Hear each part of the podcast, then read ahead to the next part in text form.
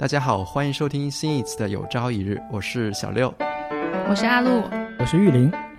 前一段时间被别人推荐读苏东坡新传，就是作者是李一冰的新的《苏东坡传》。读的过程当中就觉得写的特别好，就特别想知道这个作者李一冰到底是谁，因为好像并没有听说过这个作者。嗯，然后再去搜索的时候，就发现他其实是一个没有什么名气的作家，但是因为他自己自己人生的这个境遇和苏东坡是有几分相似的。对他自己是因为遭遇冤案入狱之后，在狱中整理了这个苏东坡这一生的资料，然后起草了《苏东坡传》。也就是说，他在写苏东坡这一生的境遇，其实是在诉说他自己的经历。对，就是这种坎坷，其实也是对和他自己人生遇到的这些坎坷形成了一种回响。嗯，对，因为他自己入狱嘛，是因为冤案入狱。然后对苏东坡来讲，他是乌台诗案，也是入狱。嗯，到最后呢，可能呃，苏轼也是在外的时候，就是病死在异乡，而他来讲呢，可能也是在美国去世。就是在我搜索的过程当中，就看到很多评价说：“哎，这个李一冰是谁呀？为什么我写的这么好？就是远远超过了之前林语堂版本的那个《苏东坡传》。”嗯，后来大家就在很多书评中都有提到说，作者是因为自己对。这样子的境遇有一种感同身受的体验，他们两个都是遇到了那种和自己性情不符的命运的气候。虽然在不同的时代，但是两个人的命运仿佛成了两条互相回响的平行线。所以，我想就是今天能够聊一聊人生的气候这样的一个话题。嗯，包括之前在嗯人物当中读到那个采访傅雷和采访马友友的稿子的时候。那个作者应该是叫李斐然，他都有提到说，采访这些八十岁以上的老人的时候，他们似乎都提到了一个词，叫做“人生的气候”，就是人能不能生在一个适宜气候、适宜自己生长的年代，这可能都是运气。说到李一冰，其实，嗯，从他的一生来讲，其实跟很多事件也是紧密结合在一起的。嗯，因为他是杭州人，然后毕业是毕业在浙江大学。嗯，后来呢，因为他的叔叔是担任了第一任台湾省政府的主席，嗯，所以他就一块去台湾了。哦，啊，但是到台湾以后呢，就发生了一个事件，就是有一个台湾的造船厂收购了一批废铁，发生了路标，就有官员从中牟利，最后呢找了一个替罪羊，那他就是其中一个替罪羊。其实他已经算人上人了，但是他还是受这种大环境的影响。对，然后我看他那个。写《苏轼传》的落款当中，他也有写自己的名字是杭人李一冰，就是杭州人李一冰。他对自己的感觉就是字里行间还透着一种对故乡的这个情感吧。感觉这一点和苏轼也很像，因为苏轼毕生就是想回到四川去，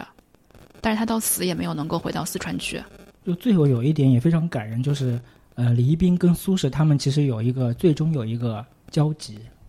什么交集？这个交集是什么？就李一冰他身后留了很多遗物嘛，其实是很多研究苏东坡的一些素材，包括一些记录嘛。当时呢就想把这些东西呢，就是放到大陆有一些纪念馆可以保存嘛。嗯。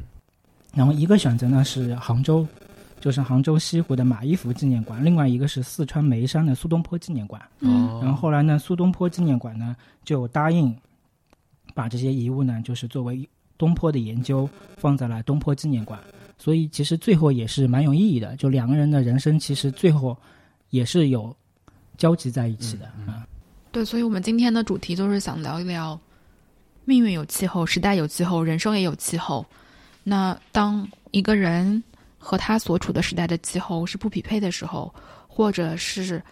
非常适宜的时候的那些故事。那先说说最近这两天，其实是杭州的黄梅天，就是我们刚刚出梅了。嗯。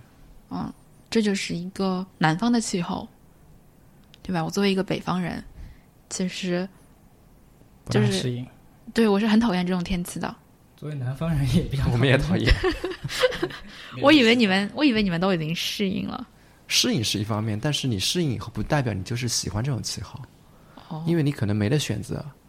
就你要在南方生活，你就要适应这个梅雨的天气呀。对，这其实有点像我们今天要。我们今天所要想讨论的这个人生的气候，你也是没有办法选择。是的，你只能接受它，然后在这样的天气之下，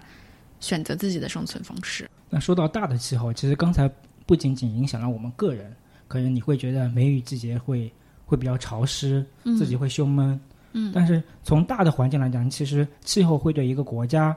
国运嗯。或者是整个民族的演进，其实都会有很大的影响。当然，嗯。嗯。像竺可桢，他在一九七二年写了一篇论文，叫做《中国近五千年气候变迁的初步研究》，他就把中国近五千年来一个气候变化的历史跟呃朝中国的代的更迭朝代的更迭做了嗯一个比较吧。然后后来呢，其实这篇论文对嗯、呃后人的研究其实有很大的启发。嗯所以后面有很多文章研究像气候变化与中国的战争、社会动乱和朝代变迁的文章，就讲了因为呃整体的气候变化，呃在一定程度上会影响朝代的更迭。对啊，感觉这个是，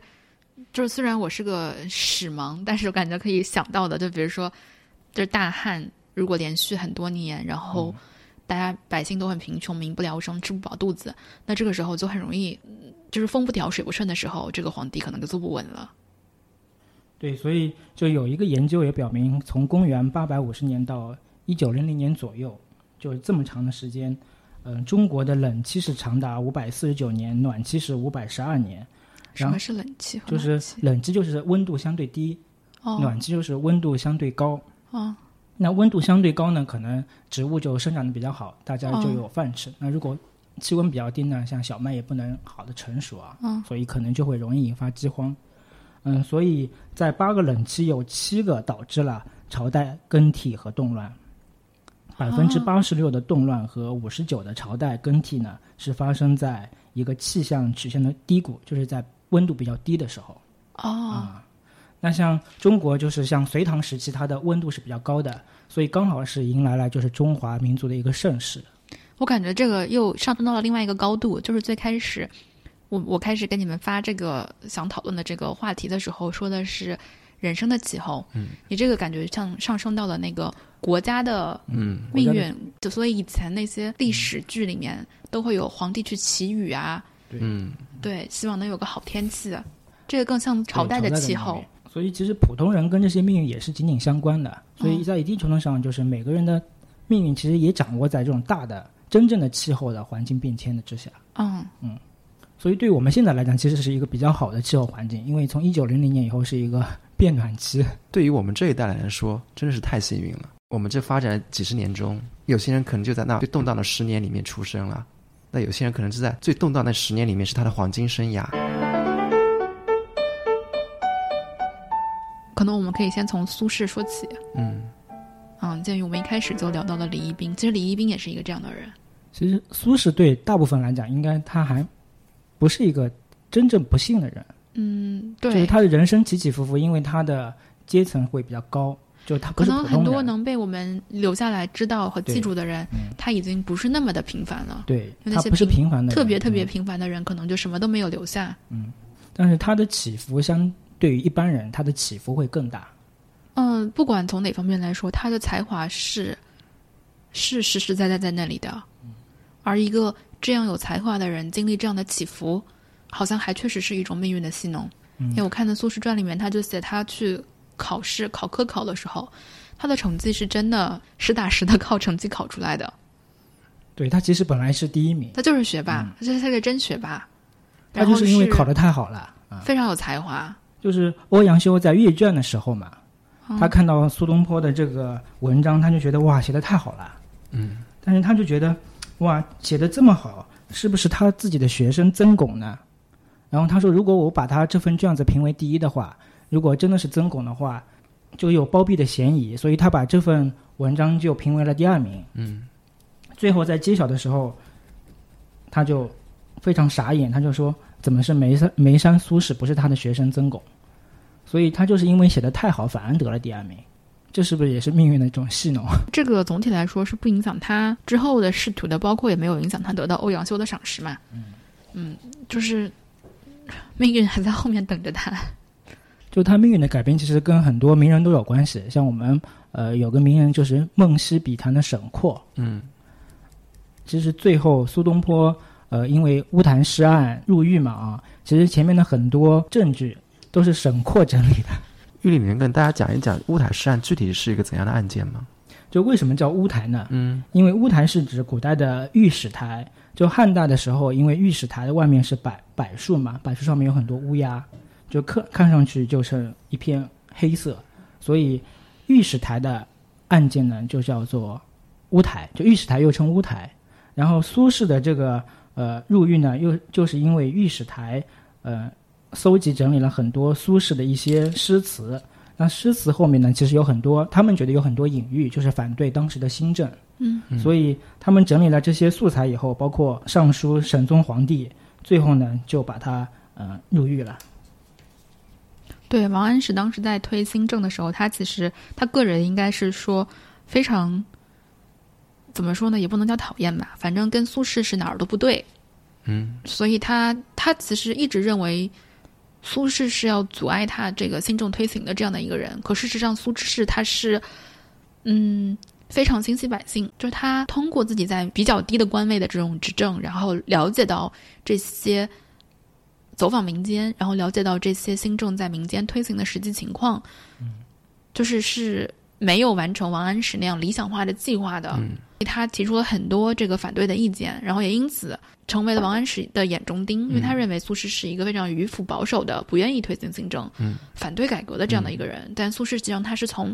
老百姓的角度来说，就觉得这个新政可能他的用意是好的，但是无法落地。对在推行的过程当中，问题反而比好处多。嗯嗯所以当时他们改革派嘛，也是就新政派也是，呃，通过苏轼的诗文下手，搜寻了苏轼的罪证，相当于是一种文字狱嘛，想要迫害他。就是不是说根据他的行为来定罪，而是先给他定了罪，然后再去找相应的理由。我觉得他这个新传里面写的非常好，因为他前面嗯花了很长的篇幅来讲这个西蜀的背景，就是蜀国的这个历史背景。然后因为我地理也差，历史也差，前面这一段讲蜀国的背景的时候，看得我真的太痛苦了。到后面的时候，我就逐渐明白他为什么会花费这么长的篇幅来写这个蜀西蜀和蜀人。他其实就是强调了蜀人他是不畏权贵，嗯，然后是非常这种嗯、呃豪放和不畏直言的这么一个性情，嗯，所以他也其实是铺垫了苏轼的性格，或者说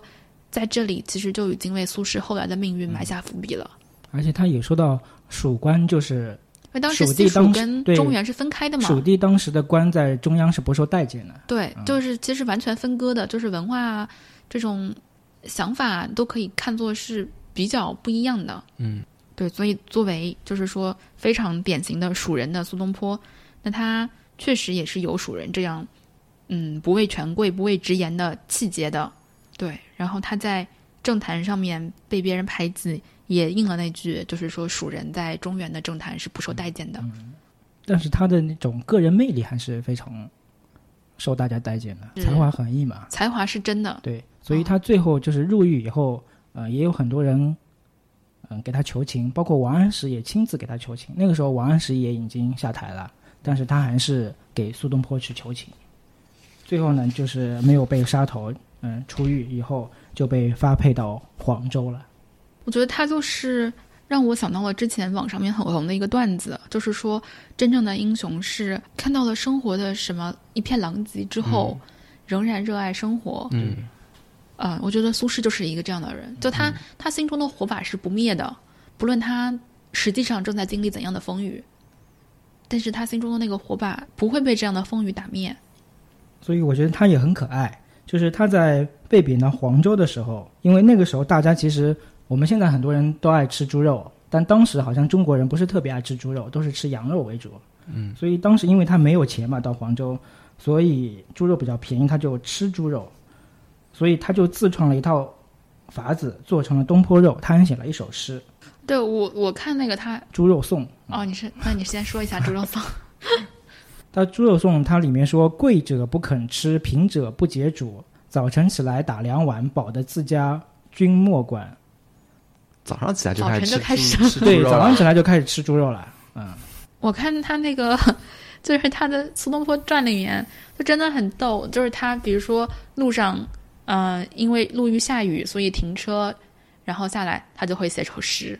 然后晚上和朋友喝酒高兴了，他就会写首诗。对没事儿泛舟西湖的时候，他就会写首诗。嗯然后西湖今天天气好，他写首诗；天气不好，他又写首诗。他有一次也是喝醉了回家，然后他的那个书童已经在打呼噜了，也写了首诗。我每次在读这种历史人物的时候，我都是在想，就是对他自己来说，他这一生当然是非常不幸的，被贬、被流放到各地。但是我觉得对我们来说，他的这种经历，他的这种才华，正是因为这种流放，让他能够被更多人所知道。就是我是从这种自私的角度来看的啊，嗯，就是因为他受了挫折，所以更加迸发出他内心的一些情愫跟情感。嗯，而且在一路上，他也会被更多人发现他的好，他的优点。我觉得不是在一路上会被更多人发现他的好吧，我觉得更多的是，可能他的命运会照亮更多的后世和他有一样命运的人，比如说像他照亮李是的冰，，嗯嗯嗯，另外一个我觉得觉得他可爱的一个点是在哪里呢？就是他有一种阿 Q 精神在那边，就是他到每一个地方，他都觉得此心安处是吾乡。被贬到惠州的时候，他不是做了一首那个诗嘛，就是“日啖荔枝三百颗，不辞长作岭南人”。所以当时中央的中央的人看到他，哇，你被贬到惠州还这么舒服，那我就给你到更偏远的地方去吧，就到了儋州，就现在的海海南嘛，对，嗯。哦，但他在海南呢，又活得非常的精彩。嗯，他发现了有一种食物非常好吃，是椰汁吗？槟榔，是生蚝。哦，然后他还特地跟他小儿子说：“你不要把这件事情告诉别人，不然别人会来跟我抢这个生蚝吃。这我觉得这种精神是很难能可贵，就是你在一个大气候里面就遭遇了各种暴雨风雪，但是你还是能够通过自己的心理调试，能够适应住这种环境，然后过得还还算可以，把这个日子给过下去。我觉得这是非常难得的。嗯，但是就是这样一个才华横溢又真正心系百姓的人，就是他因为自己的这个可能过于直爽，不太会拐弯儿，让他最后没有能够实现他自己要匡扶天下天下的这个理想，也没有能够实现他最后想要告老还乡归属的这个梦。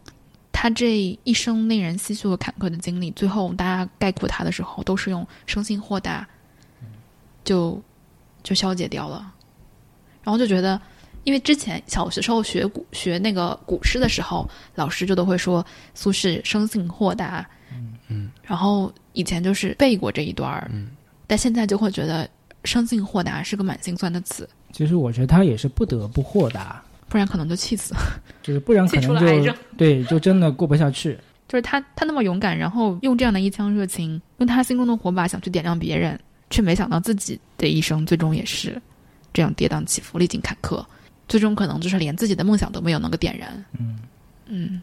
但他我觉得，呃，无论在相当于从我们现在无论在哪个一个岗位，或者是在哪一个地方任职啊，岗位，他都能够把他嗯所应该就是为老百姓做一点事情，他都会做。包括到了海南那边，其实那边相对来讲，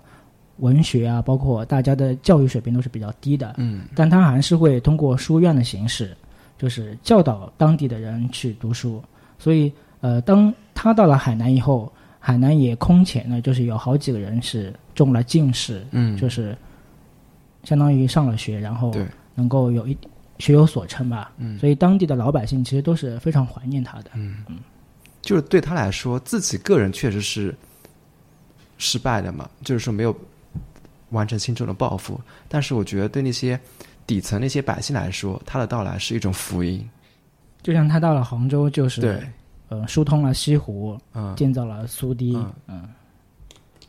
但是我这么说可能不对，就是有时候我在想，假设他如果真的是按照他自己的人生规划走上他的仕途之路，可能接下来他跟老百姓之间的这种互动、这种爱戴，可能就会疏远开来。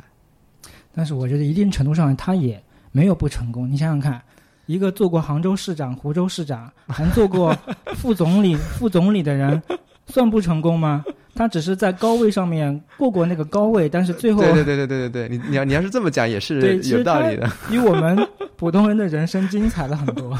可是我觉得是有过的又失去是件最痛苦的事儿，它比嗯没有过还要痛苦。就是旁人可能说你曾经拥有过那么好的东西，你应该知足了，你这一生曾经璀璨过。嗯，可是当事人就是那种，就是我得到了之后又失去的感觉，我觉得还是不太一样的。就是清末有个作家刘鄂，他曾经就说很多这个文章都是一种哭泣，比如说《离骚》是哭泣，然后他他也写了说《红楼梦》是曹雪芹的哭泣。就从某种意义上来说，苏轼有那么好的文学作品，可能也是他被贬黄州之后，就坎坷人生以后的一就他的文学也是一他他自己的哭泣。对，因为如果你人生顺风顺水，其实写不出来这些剧作。就是搞创作的人，对，一定要经历一些命运多舛嗯，刚刚你们在聊苏轼这个例子的时候，我有一直在想一个问题，就是假设如果那个人是我，我一直被贬，一直遭遇到各种不幸，我会这么像他一样开阔的？豁达的胸襟吗？那个年代是可以告老还乡的呀，可以的。而且你再贬的话，比方说你贬个县长也挺好的呀。但是就像阿鲁说，你还能拿劳保多好呀。那就像阿鲁说的，比如说我是一从一个底层爬上去的，爬到县长，那我是很开心。那我可能就是一个，是吧？从省长开始贬贬贬贬到县长，我的那种胸襟是应该怎么来培养起来的？胸襟是培养不出来，都是折磨出来的，都折磨出来的。嗯。而且你在古代，如果你入到这个官场，你应该看到你未来就是起起伏伏的。像宋朝跟明朝都是党争特别厉害的两个朝代。就原来党争会拼个你死我活，可能你会付出生命的代价。宋代党争了以后，他是会主动辞职的，但现在不会啊。我觉得，对我觉得现在的人好像变得更现实了。嗯，就是当时你会看到，就是呃，我记得是最开始是，就是当时的人的那种政治理想，好像是更。更更纯，更纯粹一点，就是他们就是想追求这个，然后，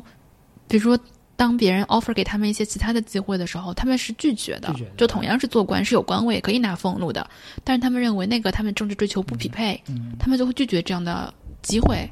嗯，就像苏轼的爹也是这样，他已经很就是他是从二十六岁还是二十几岁开始读书的，嗯，所以他去考试的时候其实年纪已经很大了，然后最后呢。呃，给他封了一个很小的官，他就拒绝了。他是，他就觉得这个官位可能配不上我的才华。说到怎么样面对这些人生的坎坷，其实另外一个诗人杜甫也经历了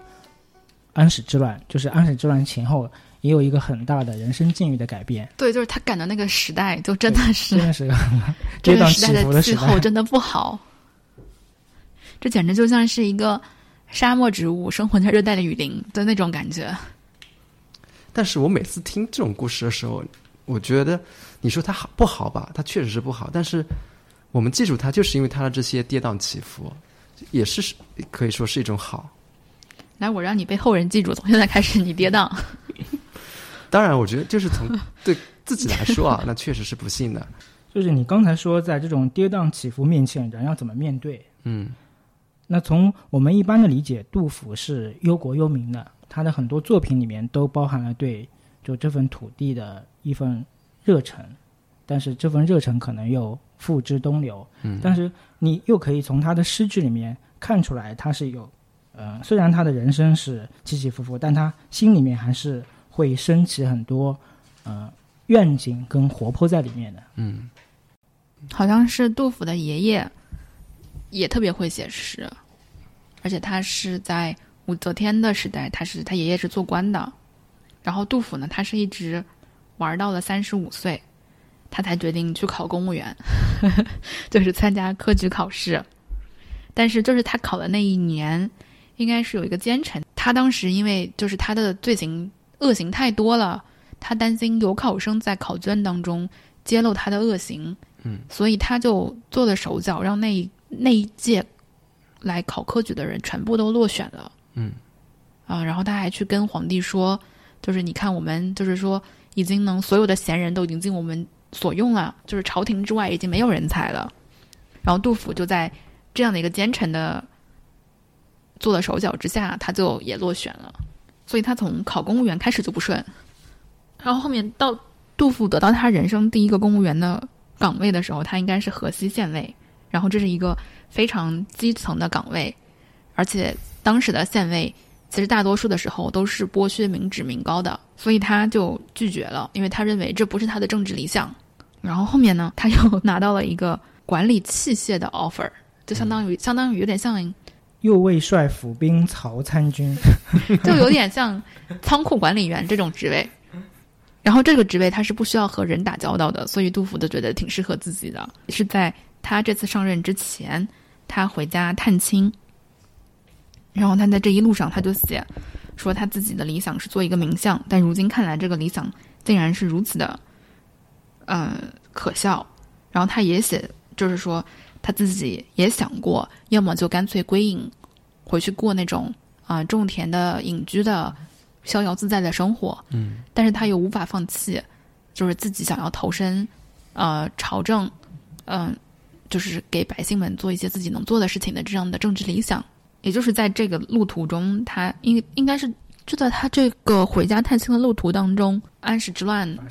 对，就在他在这个路途当中发生的。然后他就是在这个途中写的那句比较大家都熟知的“朱门酒肉臭，路有冻死骨”。然后，但是他自己呢，也是在。这次回家探亲的时候，发现自己的孩子已经饿死了。他最后也是到了成都，这样的吗？嗯，哦，对对对，有个杜甫草堂。嗯，杜甫草堂，因为当时安史之乱，呃，是避到蜀地了嘛，就是都是逃到那个四川了。但他那个也不是他最后一站，就是他在成都应该是过得比较安逸的一段时间。他最后还是决定回到中原去，想想尝试再回到中原去的。就是杜甫，你能看到他很清晰。他终其一生的追求就是要辅佐一代明君，然后实现自己的政治理想，造福百姓，为这个社会、为这个时代、为当时的人民做一点什么贡献。对，真的就是做，就是尽自己的一份力。但他始终都没有得到这样的一个机会。所以说，是不是人生已经充满了辛劳，但也要诗意的安居于这片这片土地上？我是在之前那个《杜甫传》里面看到的，说。杜甫他自己，就是他本人，这一辈子一直都是在两个矛盾的愿望当中徘徊的。就是一方面，他是想要退退隐山林间，过一个逍遥自在的生活；另外一方面，他又想要置身朝堂之上，就是一个命运的矛盾体。不仅矛盾，而且命运没有顺从他的选择。他在比如说退隐和呃想要置身庙堂、想要置身朝堂之上这两个愿望之间做了一个选择。但是命运没有回应他，所以杨振宁说过一句话，就是人过了四十岁以后啊，你应该看清人生的命运，就是你的命其实已经是注定的。我觉得未必，嗯，还是要跟你那个大大气候是有关系的。四十岁以后，你遇上改革开放了呢？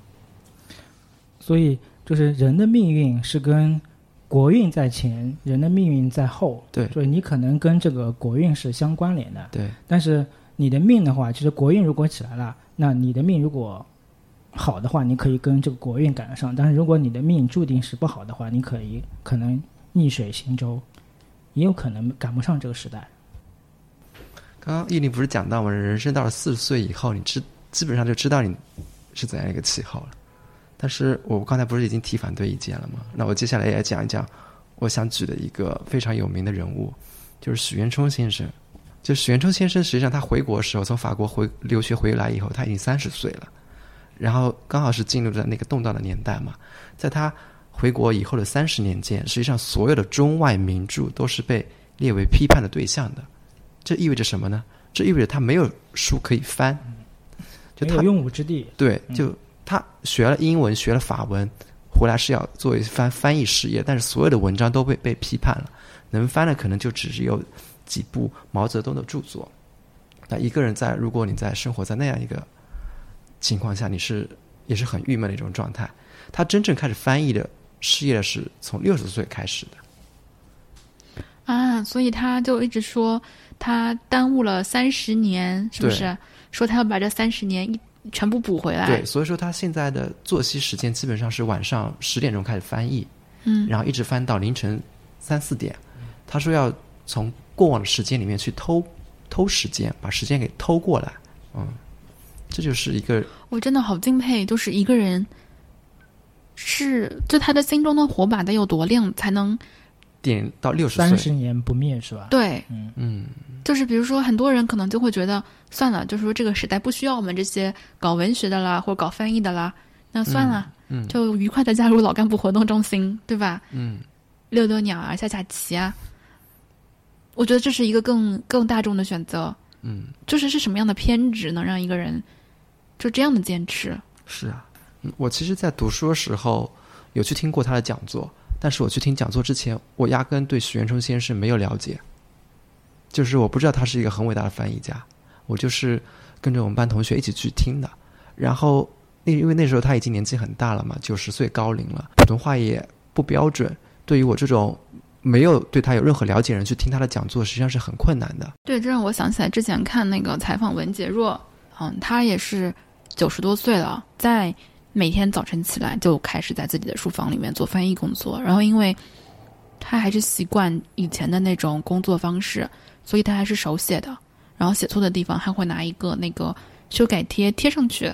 然后再写，嗯。然后他一天能写多少字，他每天都自己给自己计算，然后会说自己不如以前了，现在一天只能翻多少字，嗯，但是仍然会给自己定制 KPI，就是说我要这个礼拜再翻多少字。是的，啊，因为她的她的丈夫之前就是萧乾，也是一个翻译家，嗯然后他们两个以前是一起工作的，就是两个人起床了之后就都开始翻译，你翻多少我翻多少，嗯然后后来她的丈夫去世了之后，她就一直还在自己坚持做这个工作，嗯嗯，感觉这个老一辈的翻译家都好执着啊。对，就是他们有一种那种执着的精神，真的是一样一样的。像许先生也是，他是自己翻完译翻译完以后，实际上他是可以要一个学生把那些字打进去，但是他不，他就是还是要自己一个字一个字学计算机、学鼠标输入进去，非常的勤勤恳恳。所以我觉得这些大家可能他们的天资上面肯定是有过人之处啊，对但是也有呃，我觉得有两个共同的特点嘛，就刚才你们说的，一个我觉得他是永远抱有一种希望，就他的火种是永远不灭的，不管在什么境遇之下都可以。呃，面对人生用诗意的方式去生活的这种火种，它是不灭的。另外一个就是都很自律，像刚才许渊冲先生，他就呃年纪非常大了，但也很自律，就是每天都要工作，每天都要翻译。嗯，所以我觉得，呃，这些大家或者这些、呃有所成就的人，都有这两点特征在他们那边。是的，他们是真的爱。就是你看他的采访，不管是鲁豫采访他，还是嗯董卿采访他，他每次说到自己翻译这件事儿的时候，就是脸上那种开心、那种幸福是洋溢起来的，就藏不住的。但是如果他不讲事，就安安静静坐在那儿的时候，他就是像一个老年人一样和蔼的和蔼的坐着，嗯，但是一讲的话，他的眼睛就会放光。对，嗯，不知道是不是我对就是以前的时代抱着带着一个浪漫主义的滤镜在看，我总会觉得那个时候的知识分子似乎更有那种对知识的追求。我相信我们这个时代也是有的，只是我们还没有发现他，就是他可能已经在默默的做这些事情，嗯。但是我们还没有找到他，媒体也没有去报道他。当然，就是那个时候的知识分子，像翻译这种工作，薪水是非常高的对，是吃香的，嗯啊，薪酬很高，就是你能在做你自己的理想的同时，能过上一个非常体面的生活。嗯，但是现在可能就是同样是一个做翻译的人，他如果是那么全情的投入翻译的话，他可能会导致自己就是没有一份特别体面的收入。他可能要在做翻译工作的同时，一直要想办法看看怎么来调整自己的职业生涯，嗯能有更好的收入，过上更好的生活。嗯，也许我们这个时代更全情投入去追求的人，是在一些其他的领域和行业了。嗯。今天我们不是讲人生的气候呢，那许先生这个例子来说，那可能他在他那个动荡的几十年中是一个大气候，但是他的小气候我觉得也是有的。比如说，他实际上八十六岁那一年已经被诊断出患有直肠癌，就医生就跟他说，你可能最多也只能活七年了。我觉得这就是对他来说是一个小气候，就是当你知道你的时间已经不多的情况下，你该怎样来面对自己的这份和未完成的使命。就刚才我们都说的都是一些名人大家，嗯就是像我们普通人在面对这些人生起伏跟这些人生的气候的时候，就应该怎么样更以一个平常心去面对，或者一个平静的心态去面对。我觉得我是同时看了那个乌宁坤的自传和张一和的自传之后，我觉得他们两个是在同一个时代，在同样的气候里，在同样的被同样的风暴席卷着。但是乌宁坤他相当于是呃一个知识分子、青年知识分子这样的角色，所以虽然他是在当时社会上面已经算是非常优越的这个地位了，因为他留学过，然后留学归国的这么一个身份，但是总体来说还是更接近于普通人，张颐和是名门千金的这样的一个身份，就是她是张世钊的女儿嘛，还是差距挺不一样的。就他们的处境和经历，当时在那样变革的年代，比如说你被关在哪里的监狱，如果有人能帮你搭句话的话，你在这个监狱里面就能吃上饭。嗯嗯，或者说家属给你带来的这些呃吃的东西就能送进去，不被扣押。包括到后面情况稍微松动了一些的时候，如果你能就是牵线搭桥找到一些人说句话，那他就能给你保外就医，嗯，把你放出来，就不用在里面关着了。就虽然张颐和他自己也入狱有那么一段时间啊，但是总体来说，从他前前后后的这个描写来说，他的生活还是过得相当体面的。就是在这个暴风雨的前期的这一这个年代里面，他一直都是在康同弼家，就是康同弼母女收收留他的。康同弼就是康有为的女儿，然后康同弼老太太呢，也是一个非常体面的这么一个人。然后虽然当时家里面也没什么东西了，但是把他的照生活照料的还是非常妥帖的。在对照在同一个时代的风暴里面的乌宁坤，他就真的是，就是说今天被叫去批斗了，嗯他就不知道晚上会去哪儿了，把他分配到哪里去，他都是个谜，就他什么都不知道。嗯，一会儿去比如说北大荒了，一会儿又回到哪里的监狱了。但是你会看到他们的命运当中，包括像乌云坤的命运当中，就是让他遭受这么多磨难的事情，是因为他的知识，因为他是一个高级知识分子。但是支撑他度过这些磨难的东西，也是他的知识。嗯他在无数个那种就是被关牛棚、黑暗的夜晚里面，嗯还有就是很辛苦，浑身都已经是病痛，因为当时赶上那个三年饥荒嗯啊，他们在那个营地里面就根本没有人管他们死活和温饱的，嗯，什么都吃不上，然后吃的那个米糠会导致很多人胃出血，嗯很多人都病死了。他在那样的一个环境之下，他就靠背《哈姆雷特》，嗯，背那个了不起的盖茨比，哇，就是这样度过的。然后他把那些书，然后他带了一本，我记得他也带了一本《苏轼传》。他说那本《苏轼传》到最后都已经烂掉了，就是被翻烂掉了。嗯，然后特别特别逗的是，经常有就是派当地很年轻的那种少青少年来看管他们，然后和他住在一起的好几个看管他的人都被他腐蚀了间接。同化了。对，因为他给人家讲鲁迅，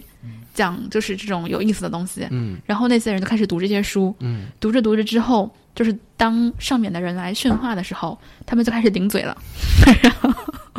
然后上面的这个就会管理的人员最后给他换一个人，嗯换一个人很快就又被他，同化了。对他无数次就在那样面对命运，他没有办法挣扎，也没有办法抗争，没有办法说任何话，没有办法反驳。就当时他是说，给你的罪名就是罪名，你是不能够反驳和为自己申辩的。然后，但是他每一段里面都写了。于是我想起了就莎士比亚当中的某一句台词，就他在心里面就默念那句台词，嗯，然后就觉得哇，就是一个文文学给人的力量可以这么大。但也有很多文学巨匠在那个时候，对，那是一个对，像老舍啊，对对对，所以他自己也自嘲说，也许是因为他自己的，嗯、人格不够不够刚强，才能在那样的风暴当中苟且活下来。这他自己自嘲啊。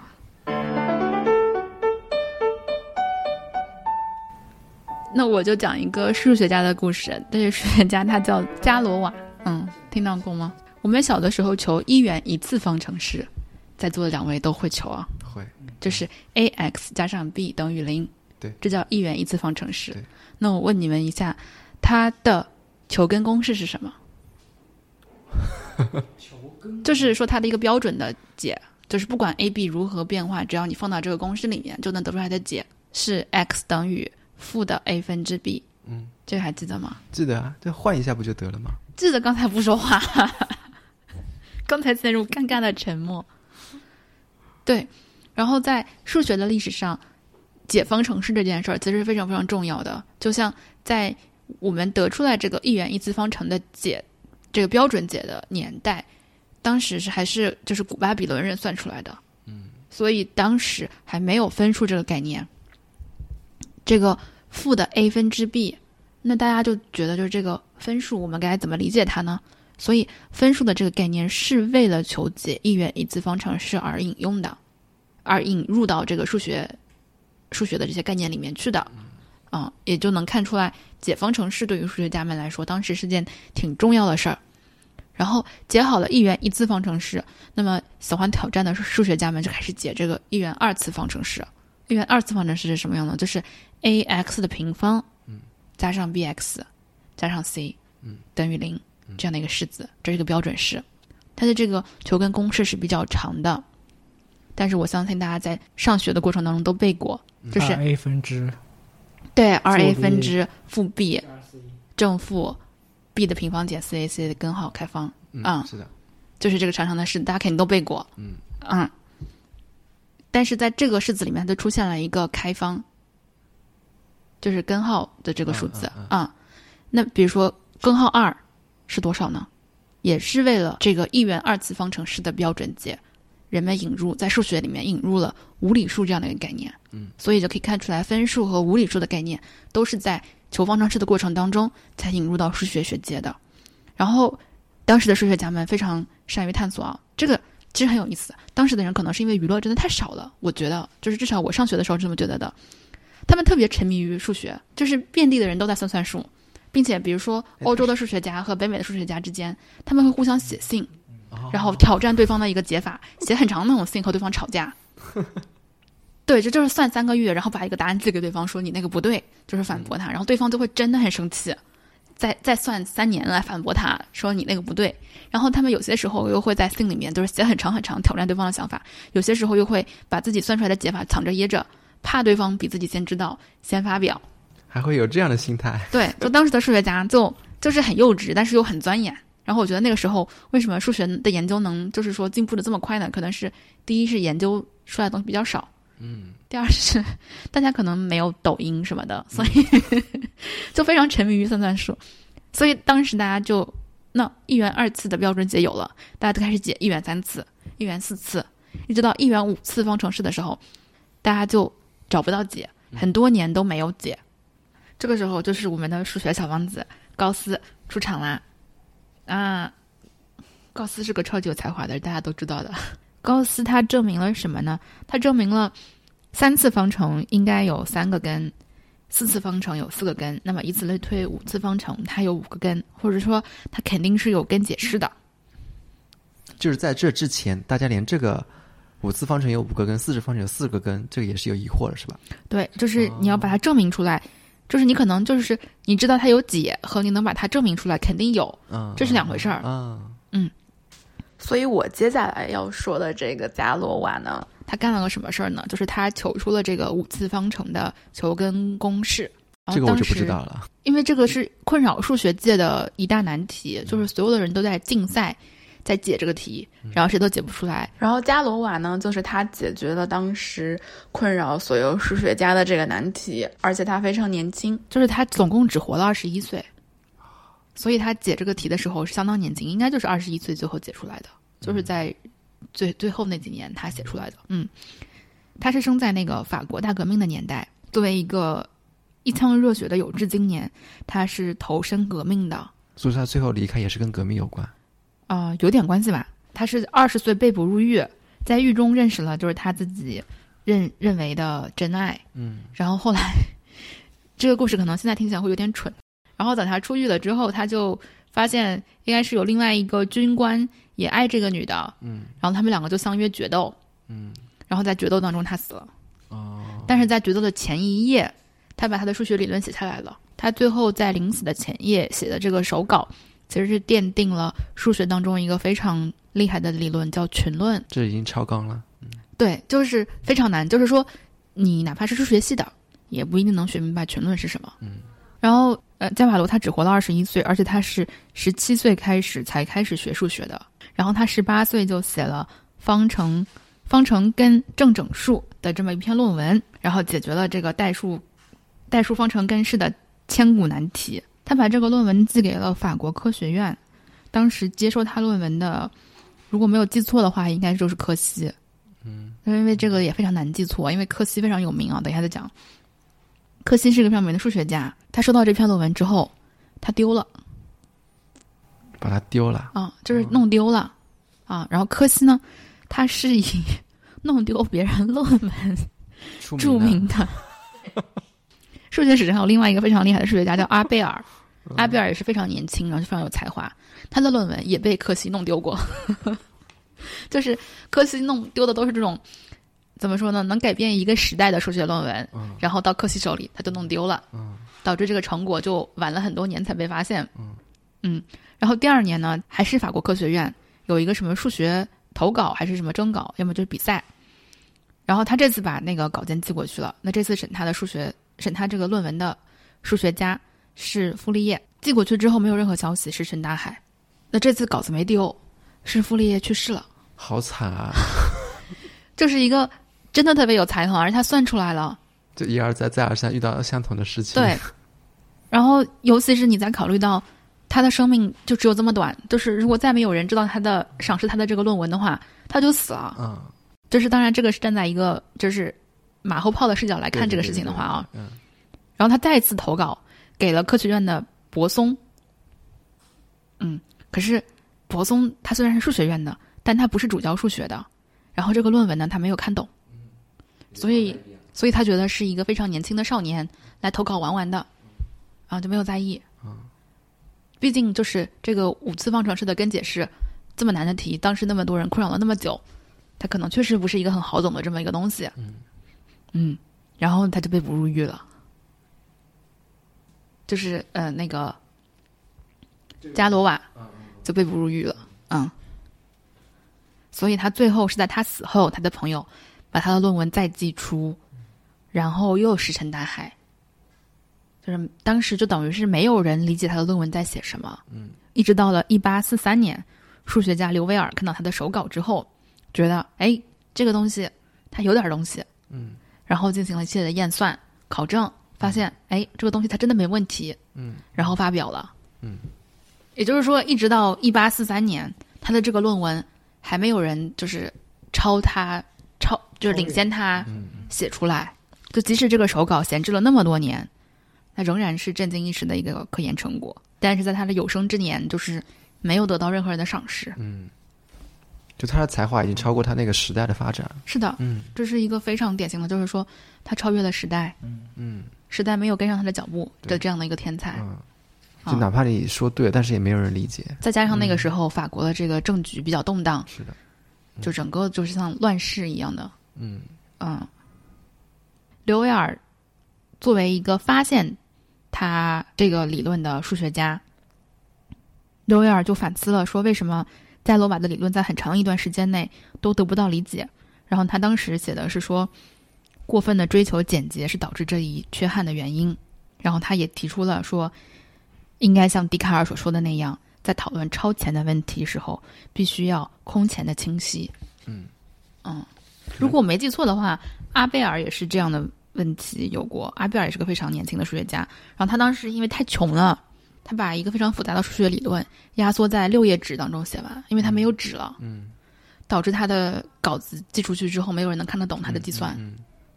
啊、就是真的太穷了，只有六页纸，他必须在这六页纸当中写完他的所有的演算。我觉得一方面是穷，另一方面可能是天才的思维就是跳跃性的，就他可能就从第一步已经想到了第五步是怎么走，中间那个论证过程可能就在他脑子就是瞬间就是这么想过，可能对普通来说就要一步一步一步一步才能理解。所以有时候领先这个时代是不是也也是一种悲剧啊？像相当于我另外一个姓加的人伽利略，就是他提出日心说被当时的嗯，教义所不能容忍，嗯最后被火赐予火刑嘛，被活活烧死。所以当他的概念或者他天才的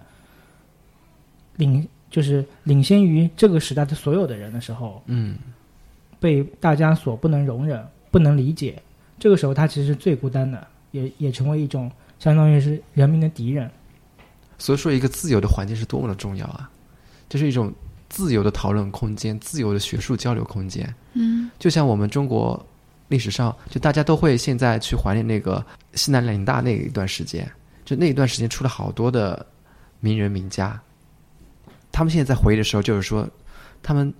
在少年的时代能去西南联大这么一个自由开放的地方。嗯你哪怕可能是个数学系的，但是你也可以不听数学系的课，你可以去听其他你感兴趣的土木工程系啊之类的英文系、历史系，嗯，是吧？我之前就是读到一篇文章，他就是说有一些人非常小的一部分人，他是天才，就是他从出生就和别人不一样。嗯但是另外一部分人，他叫叫做嗯，怎么说呢？场域天才，嗯就是说他是在一个特定的场域当中孕育出来的啊天才。嗯，就是现在像我们很多创业公司，像谷歌这样的公司，它营造的这种什么比较自由的企业文化和氛围啊，嗯他就是想成为这样的一个场域，嗯。然后来让他在他这个场域当中工作的人，能能激发够出他这种对，能够嗯。激发出他们这些潜在的东西。然后他那个文章里面写的也很好，他就是说，这种场域往往是非官方的、不正式的，啊。就可能像以前巴黎左岸的那些咖啡馆嗯。和一些地下的讨论的这小组、小的社团，他们是自由的、开放的，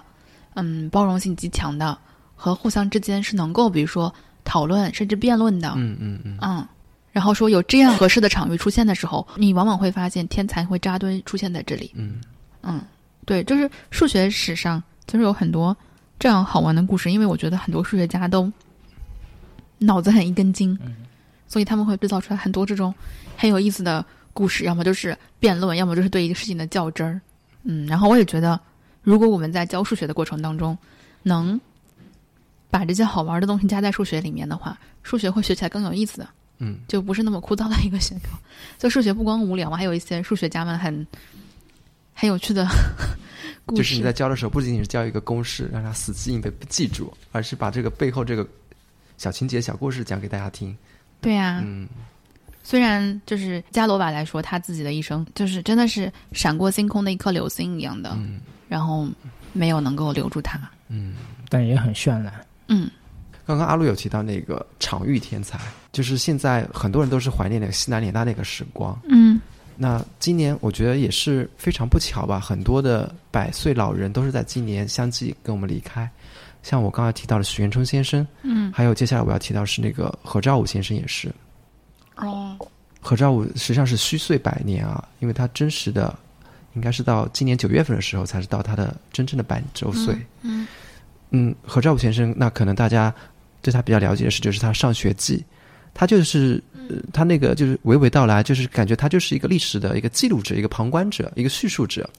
他就觉得他所有的同学可能都是非常有才华，刚好在那个年代大家聚拢在一起，然后他就在回忆录里面写着，他就说，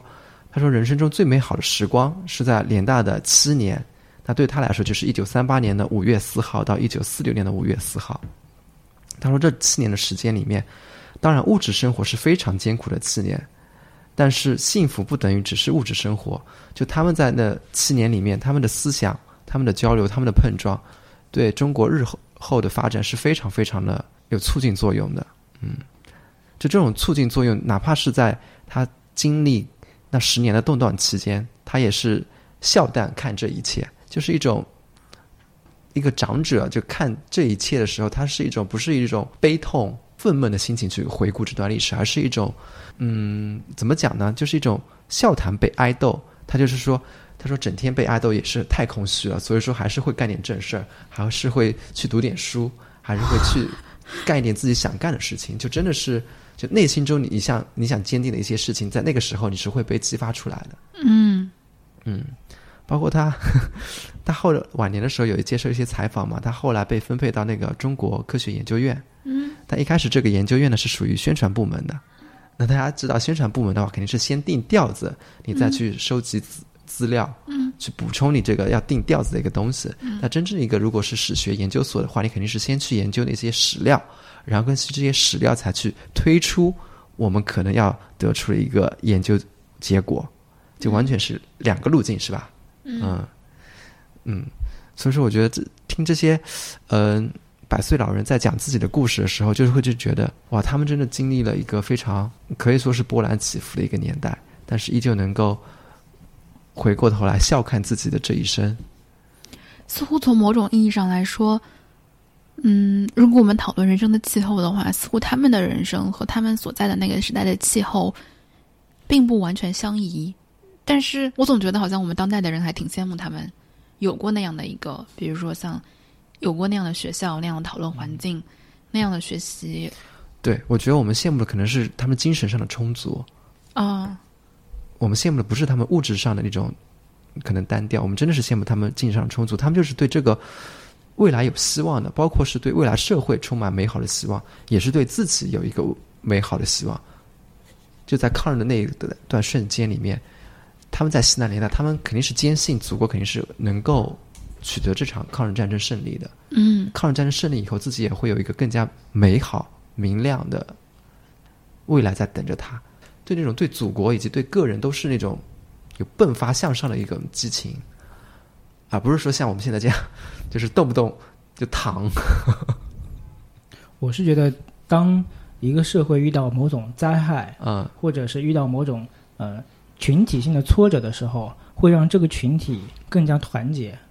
嗯就是、嗯呃，怎么样团结一群人？就是他们当有一个共同的敌人的时候，嗯，这个群体就会变得更加团结。嗯所以当呃像中华民族那个时候面临一系列的外侵入敌的时候，会有更加团结的一些想法就出来了。啊啊啊！嗯就我们今天会讨论一些，比如说动荡的年代，有些人就非常执着，就是是不对的，我就要抗争到底。那另外一些人的选择可能就是，大家也是知道这是不对的，那就是混混过去，就走个形式。那他可能就是可以稍微缓和的走过那一个动荡的年代。有时候我会在想，就是说这两种选择，你说到底哪一种算是人生的一个智慧呢？其实我觉得都是啊，嗯就是对那种呃像宁死不屈，它其实有两方面，一种可能是他在面临敌人的时候宁死不屈，我们也觉得他是一种英雄。嗯像原来好有些那个呃共产党人被抓了以后，他就是不泄露出那些背后的秘密，嗯这种也是英雄。但是像呃某些特定的时期，像有些人为了尊严，就人他认为人的尊严比他的生命更重要。当他的尊严受损的时候，他觉得生死是无所谓的。像我觉得那个朱自清，他当时虽然是清华的校长，但当时他就没有接受美国的救济粮，他就饿死了。他就觉得中国人不能接受别的国家的一些救济。像有些，但是我觉得有些的时候，适当的变通，或者是他没有伤害别人的时候，那适当的变通，或者是适当的缓和一下自己的情绪，也是一种人之常理。我觉得这个事情是不分高下的，嗯，他这个这种选择和做法只是决定了，就是他决定了你是怎样的人，嗯。或者是他是一个你是怎样的人的表达，嗯，嗯，但是在我们是怎样的人之间，这是不分高下的。气候就是不一定是坏的气候，也有好的气候。对啊，嗯。我觉得气候并不是说在坏的气候里面就是对所有人都是坏的，嗯。他也是有一些人是适应那样恶劣的气候的，他可能刚好就和他的人生轨迹特别的匹配。嗯。啊，我觉得那些，比如说是某个朝代第一朝元老，他就是适合那个坏的气候的，不然他怎么可能在乱世出英雄呢？我离我们最近的一个好的气候，就是我们能想到的，就是互联网这样的风口啊，嗯，它就是一档我们都说它是时代的快车。像我们生活在杭州这样的城市，我们目睹了很多身边的人，就是可能本来也不是什么对口的互联网行业，但是莫名的进入了这个行业，嗯然后莫名的上了这趟车之后，又莫名的走在了所有人的前面。你只要在风口的时候，猪也能飞上天。嗯嗯，但是就是说，他们他们就是刚好和这个时代、生命的轨迹和时代的轨迹吻合在一起了。嗯啊其实会飞的猪其实不是一个讽刺或者贬义，它就是说，在只要风口对了，猪也能飞上天。它就是驾着这个风，也能够做到自己可能没有想到的一些事情。这让我想起，就之前看的一个关于英国精英教育的这个访谈。嗯，有一个比较底层，他自己拼不上来的这么一个教授，他就在谈这个话题的时候说，嗯，他认识的很多就是从小就很精英的这些人，他们会说，他们都会强调自己是靠自己的努力走到今天这一步的。然后那个这个教授他自己来自比较底层嘛，嗯所以他对就是他们这样的表述是感觉就是非常愤慨。嗯嗯他就举了个特别好的例子，他说：“你确实努力了，但是你是顺风骑车的，嗯你自己确实也蹬了那个自行车了，嗯嗯但是风向也是顺着你的。嗯但是那些逆风骑车的人，他难道没有蹬吗？嗯他用尽全力在蹬了，可是车也没有往前走。嗯对他们也努力了，他们也拼命的在蹬，嗯可是车可能还是往后退的。嗯我觉得他当时举的举的这个例子就非常非常好，所以他说，当你拼命地蹬并且有效果的时候，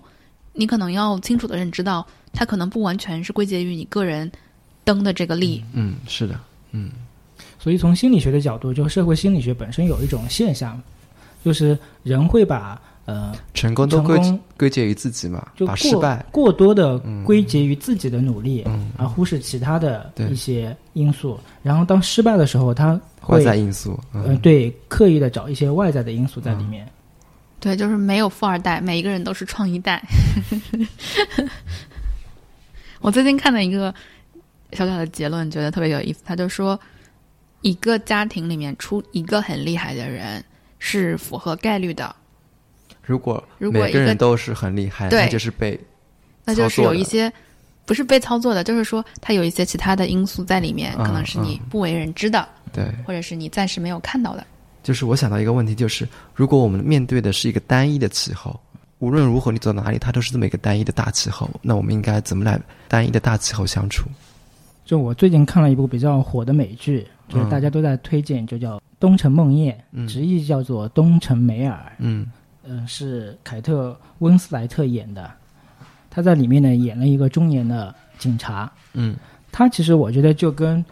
普通人一样，就是他在从短期来看，他是一个类似固定的一种负面的情绪影响非常大。因为从他的角度，他的职业是受限的，因为他他们小镇上面是有个呃姑娘已经走失了一年，他都没有破案，所以小镇居民的意见非常大。他的职业呢是受到很大的影响。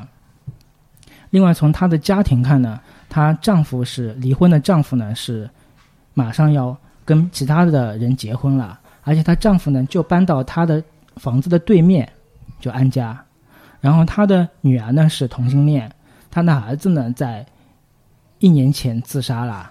然后她的儿媳呢还要跟她抢孙子的抚养权，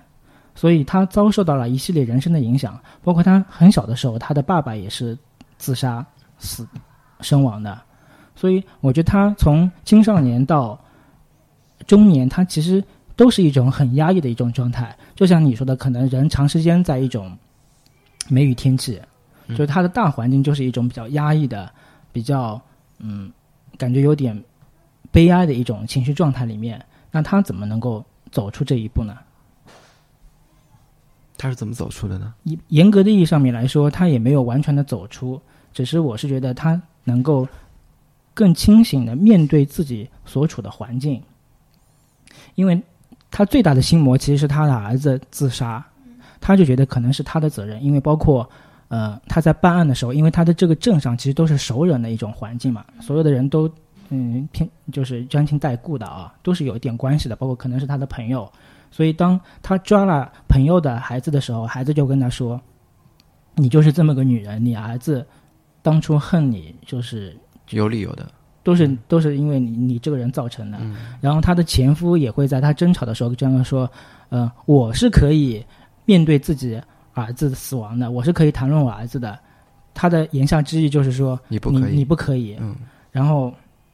因为他的父亲也是自杀的，所以从他的心里面，他可能就觉得很多事情都是他的原因，可能有很多他的原因造成的。嗯所以他也是在呃，他这个是破案的一个一个一个案情，一个一个剧情嘛。嗯所以最终他也是通过各种破案，嗯包括他其实，嗯、以前觉得这个小镇上面比较安宁的这个环境，其实每个人都有每个人不同的人生的苦恼在那边。嗯然后看似是坏，表面上是坏人的那些人，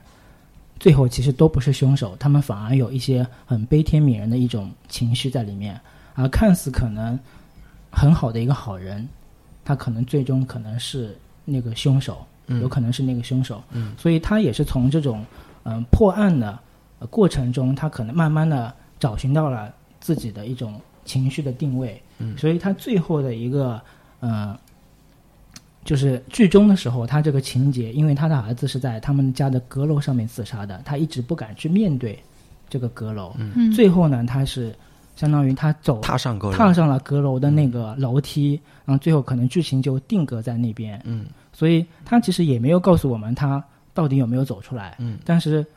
他的重点就是说他能够去面对他的这些负面的情绪，能够跟这些情绪共存。嗯。所以我是觉得，刚才你说如果长期处在梅雨天，嗯对我一方面是想说，长期处在梅雨天这种环境，但是我还有一个想到的层面，就是我们长期处在阳光灿烂的日子下，我们可能会忘记到远方的那些灾难。